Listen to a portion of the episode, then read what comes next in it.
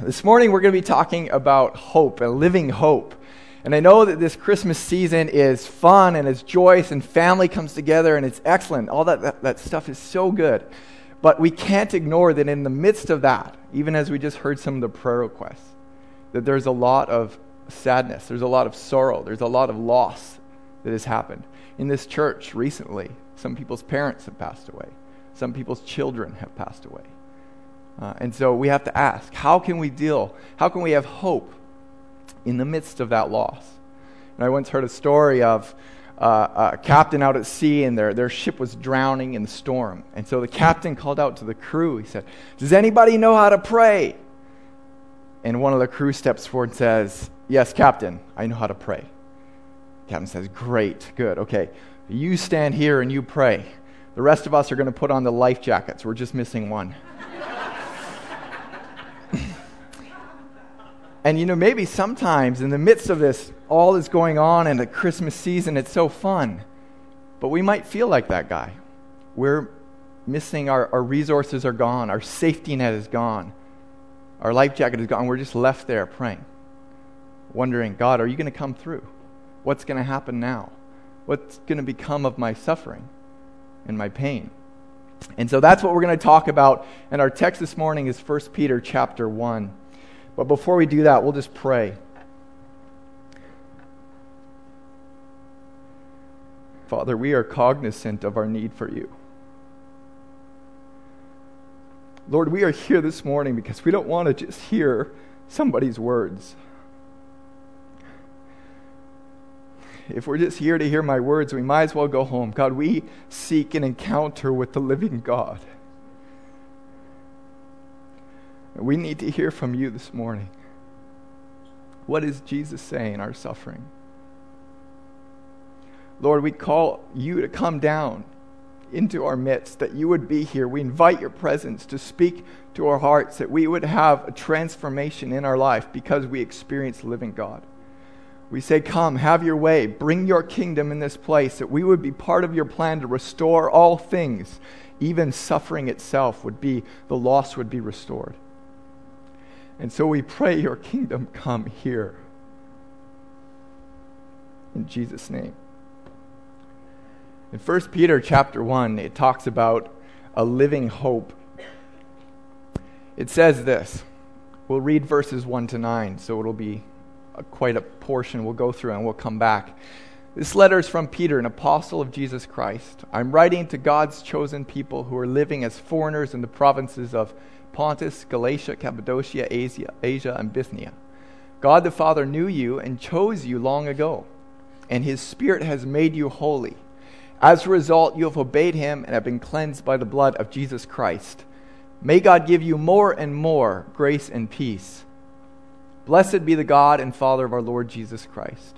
According to his great mercy, he has caused us to be born again to a living hope through the resurrection from the dead to an inheritance that is imperishable, undefiled, and unfading, kept in heaven for you, who by God's power are being guarded through faith for salvation ready to be revealed in the last time. So be truly glad. There is wonderful joy ahead, even though you have to endure many trials for a little while. These trials will show that your faith is genuine. It is being tested as fire tests and purifies gold, though your faith is far more precious than mere gold. So when your faith remains strong through many trials, it will bring you much praise and glory and honor on the day when Jesus Christ is revealed to the whole world. And as we go through this, we're going to look at these three things. Why do we need a living hope? It starts off talking about being born again into a living hope. Why do we need that? How does it work? How does a living hope work? What does it look like? What is it? And then, thirdly, how do we live it? Out, or how do we activate it in our lives? Um, and so the first point, why do we, maybe, maybe we'll leave that one up. Why do we need a living hope? Peter talks more about suffering, the, the book of First Peter, than any other book in the Bible proportionately. And the people he is writing to are suffering. It says there in verse 5 and 6. Um,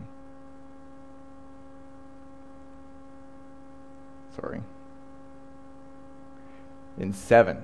These trials will show that your faith is genuine. So they're going through trials, they're suffering. Now, I looked up a guy named Viktor E. Frankl. Maybe some of you have heard of him. He uh, was a psychoanalyst, psychiatrist, neurologist, born in 1905. And uh, he was an Austrian Jew. And so he got taken captive by the Nazis and put in the concentration camps. He went to about five or six different camps. And so he endured all of that. He even was in Auschwitz, which is the death camp. It's the famous one where most of the people died. A lot of people died. And he even survived that. As a psychiatrist, he came out and in nine days he wrote a book, Man's Search for Meaning. And in that book, he describes the suffering that people went through. And he talks about four different kinds of suffering. And uh, he talks about, first of all, people, how they responded to suffering. First of all, some people got brutal they just got mean. Even the nicest of people, in their efforts for self preservation, they just became mean people. So that was the first response. The second response is that people would give up. They just lost hope and they had nothing else to live for, and so they gave up. He tells a story about a composer who he knew quite well in the camps, and he came to him and said, Frank, Frankl, I had a vision. An angel came to me and said, What do you wish for? And he answered, Of course, I wish to know when this suffering is going to end. When are we going to be freed from this camp? When uh, is, are, is the Allies going to come and, and free us? And the angel said, March 30th, 1945. That was the day. And so, as the day approached, and the news was that the war was still going on and there was no hope of freedom, it didn't seem like it was going to happen. He began to get a little bit sick.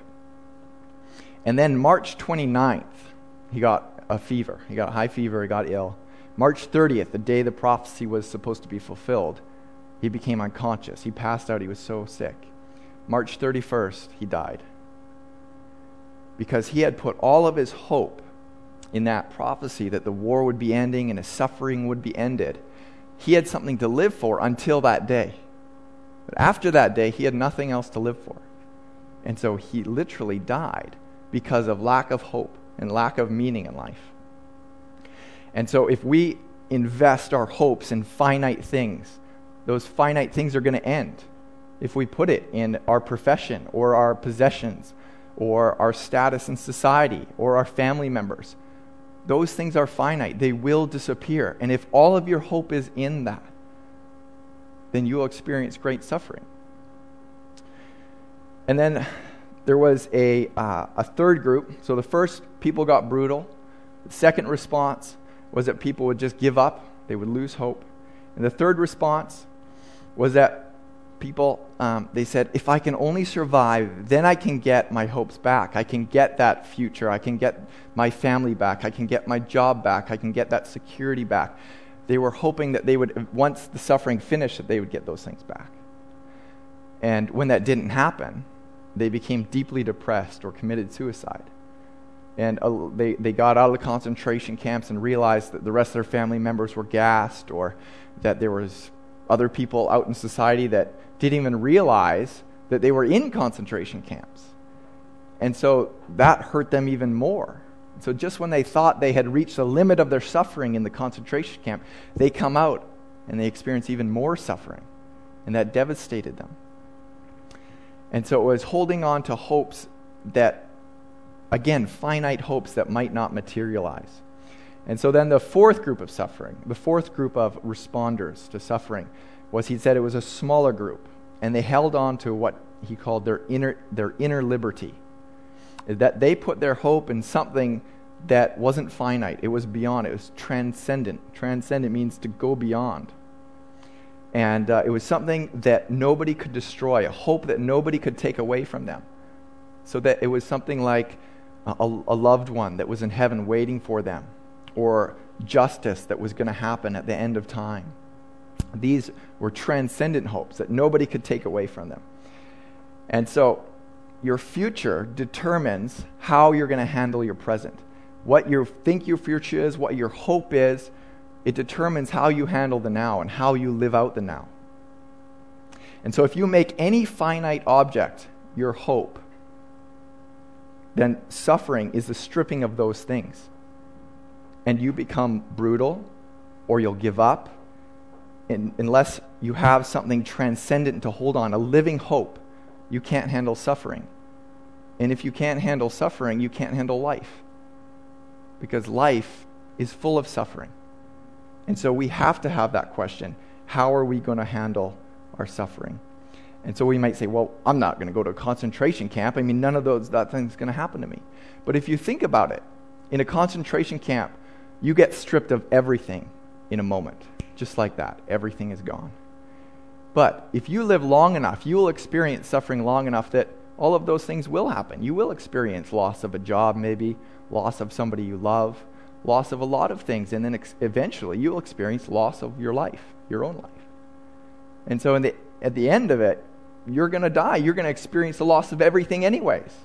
It's just, uh, it's just a matter of time. And so we have to have a hope that is in something that is more than just finite, that actually lasts forever, that doesn't change, that can't break our hearts, that lives forever. And so you have to decide if you're living for right now is a hope that will carry you through the worst of circumstances, even your own death.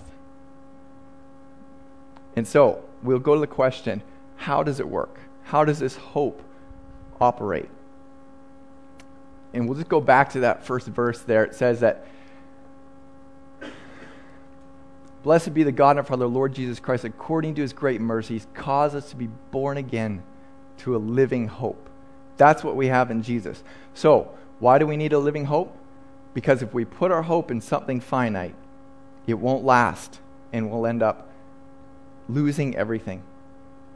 And so, how does a living hope operate? So be truly glad. Be truly glad about what?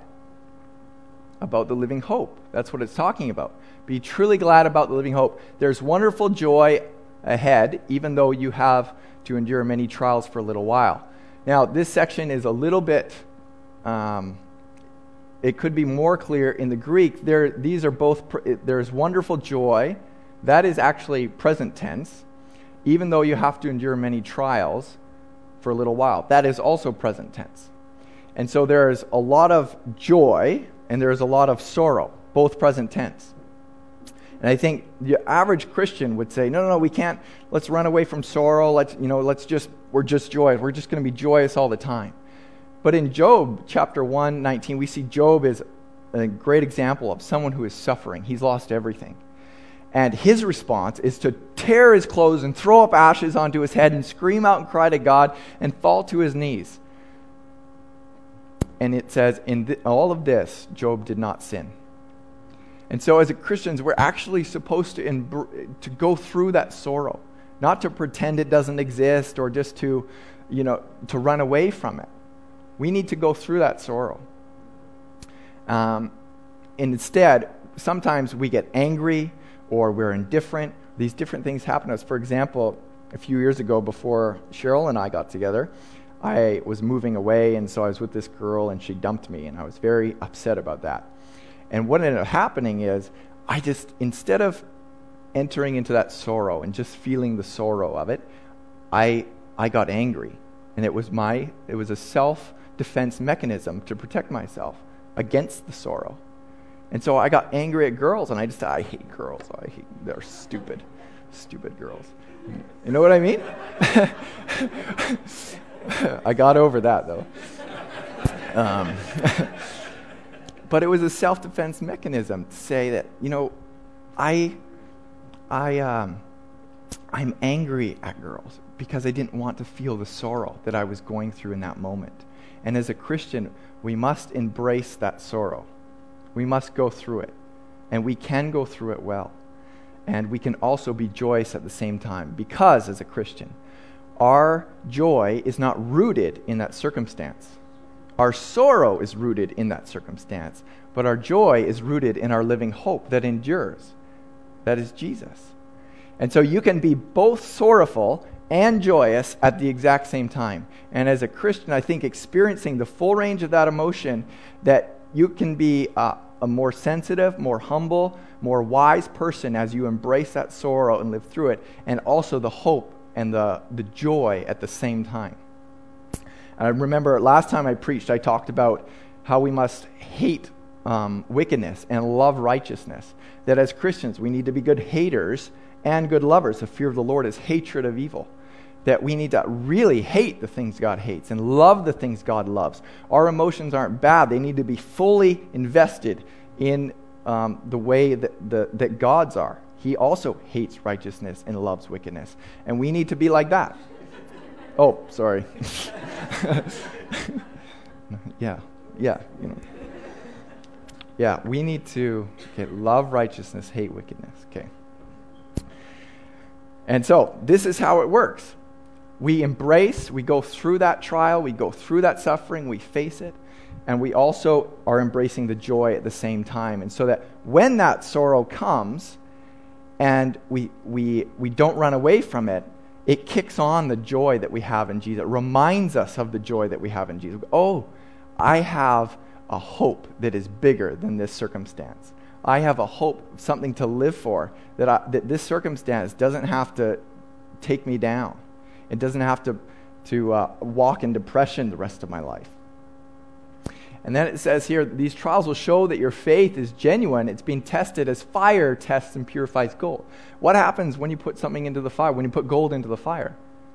It purifies it, it makes it brighter, makes it better. And that's what happens when our lives go through those trials and we embrace that suffering, but we also see the joy that God has for us at the same time, is that we become stronger and brighter and wiser and humbler because we can go through that and we can identify with other people who are also going through suffering. And we see it's a part of life, but we have a hope to hang on to that doesn't disappoint. And so we mustn't run from sorrow or pretend it doesn't exist. Paul says, mourn with those who mourn and rejoice with those who rejoice. That's also part of it. And so, what is this living hope? We look at um, 1 Peter here, and it says that it's an imperishable inheritance, that it's kept in heaven, uh, that it's totally guaranteed, and nothing anybody, even you, can do will take that away. And that salvation is going to come on the last day. But what is the hope? And then come to verse 7 here. Though your faith is far more precious than your gold, so when your faith remains strong through many trials, it will bring you much praise and glory and honor on the day when Jesus Christ is revealed to the whole world. Now, at first, when we read that, we might think that when Jesus Christ is revealed to the whole world, we're going to praise and glory and honor him. But that's not what it's saying. It says, it will bring you much praise and glory and honor on the day when Jesus Christ is revealed. You are going to get praise and glory and honor. That's part of the living hope. That's part of the inheritance that is kept for you, that you have.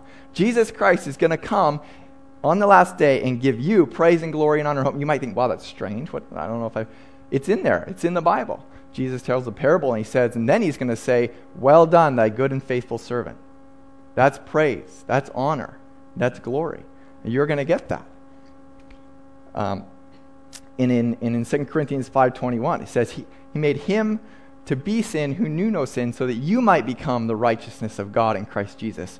So we are co-heirs with Christ. We get everything Christ get, Christ has, so that um, then we also get the praise and the glory and honor that Christ gets. It's ours.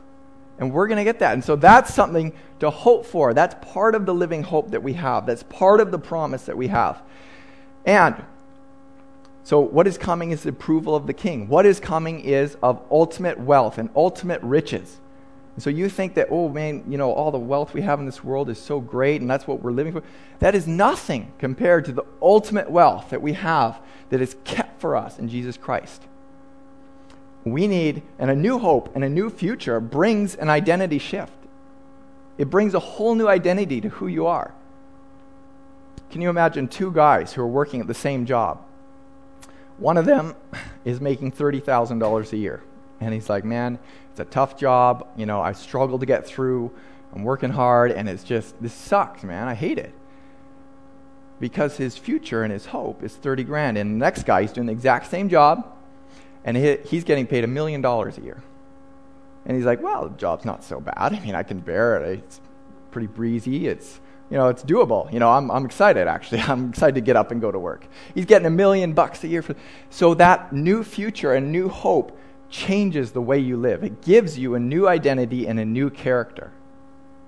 So if your hope and what you're living for is for your children, or it's for your profession, or it's for your status, or it's for something you're going to get in this world, versus something that is kept for you in Jesus Christ is praise, glory, and honor. It's the ultimate riches that nobody can take away. It cannot be destroyed.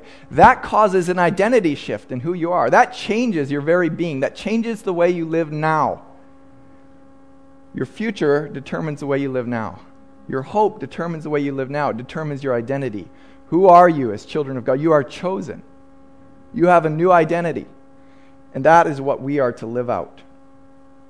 And so, all the suffering is nothing compared to the eternal weight of glory that is waiting for us, Paul says in 2 Corinthians. So, that another um, definition of this what is this living hope? It's really, it's just the gospel. That's what it is. If you haven't heard the, the, the definition of religion versus the definition of the gospel, religion is where you save yourself. You do these good things and you give God your righteous record and then he owes you. The gospel is God has made a righteous record for you and he gives it to you. Jesus' life is perfect and he gives you his perfect record. And so we live out that absolute freedom for him. That's how it is. It's, it's, it's the gospel. And so we'll, we'll turn to the next question, the third one. How do we activate this? How do we live it up? Maybe you're like, okay, I know that. I'm a Christian you know, I believe that, that, yeah, I have a new identity. You know, it says, it doesn't just say you get a living hope, it says you're born again into a living hope. It's a whole new rebirth. You're born again into it. And so you might go, okay, I believe that. I'm a Christian, but how do I live it out? How do I activate it in my life? And that's the, the next verse, verse 8. Actually, I don't even know if it's up there. No, it's not, but it's verse 8. I'll read it to you. It says, Though you have not seen him, you love him. Though you do not now see him, you believe in him and rejoice with joy that is inexpressible and filled with glory.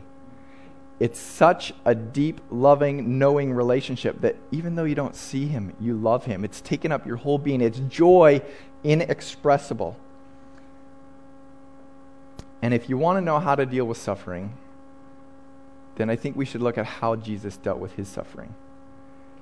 And it's, a, it's one of my favorite verses, Hebrews 12, 1 and 2.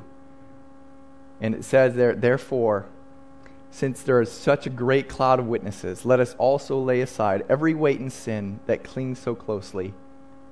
Running, let us also run with endurance the race that is set before us, looking to Jesus, the founder and perfecter of our faith, who for the joy that was set before him endured the cross, despising the shame, and is seated at the right hand of the Heavenly Father. It says, For the joy that was set before him, he endured the cross. What was the joy that was set before Jesus? It wasn't a crown in heaven. He already had that. He already had perfect relationship with the Father. He already had heaven and all the riches of heaven. What he wanted was us.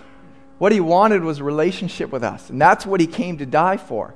And so it says, the joy that was set before him, you are his living hope.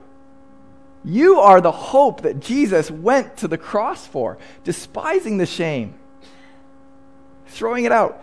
And it says in Isaiah 53, it says that, and he will look upon them and see the results of his suffering have justified many. That's you. That's what will satisfy him. It says, and he will be satisfied. We are the result. He is the result of his suffering. He will look upon, and he will rejoice because he has sati- um, justified many, and he will be satisfied. That is us. He, his hope, what he died for, that is us. That is that is that blows my mind. If you think Jesus went through all that suffering for us, that was his hope. And when you realize that, you can personalize and go, oh my goodness, this, he, he deserves my whole being, everything. I want to give to him. I want to thank for him. I want to have an identity in him because he's given it to me and it's mine. That inheritance is mine. And so, as Christians, we need to get up and claim our identity, knowing that he made you his living hope will make him your living hope. And it's a love relationship that is not just finite.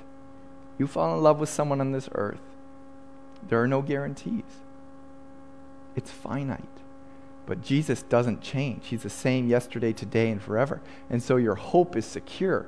It's a living hope because it's a living relationship for all eternity. And that's a beautiful thing. Um, Billy Graham uh, once was meeting with a German chancellor named Konrad Adenauer. This is just after World War II had finished. Konrad Adenauer invited Billy Graham to speak to the crowds in Germany. And uh, Chancellor Adenauer, he was the mayor of Cologne at the time, and then actually became the Chancellor of Germany, which is like our Prime Minister. And uh, he asked Billy Graham, Billy Graham, do you really believe in the resurrection of the dead?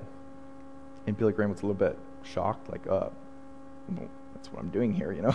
He was like, of course I do. And uh, um, Chancellor Adenauer said, outside of the hope of the resurrection of Jesus Christ, I know of no other hope for humanity.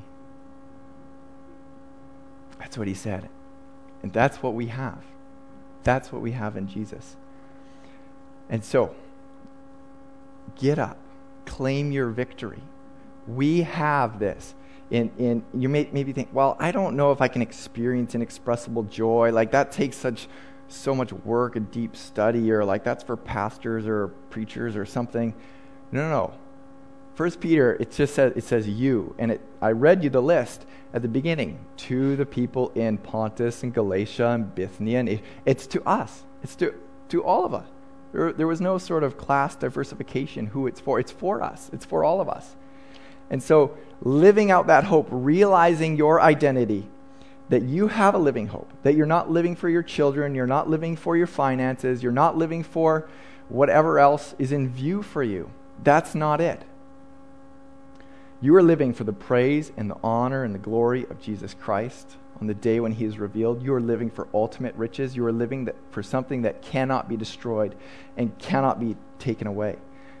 Jesus is infinitely caring, infinitely loving, and he has given all of his infinite riches to us. How do we activate it? Entering into, experiencing that relationship with Him, gazing at Jesus, gazing at Him. And by an experience of His Holy Spirit, He will come and He will show you Himself. And you will begin to shift your identity into a new hope that is in Christ Jesus for all time. Let's pray. Let's stand as we pray.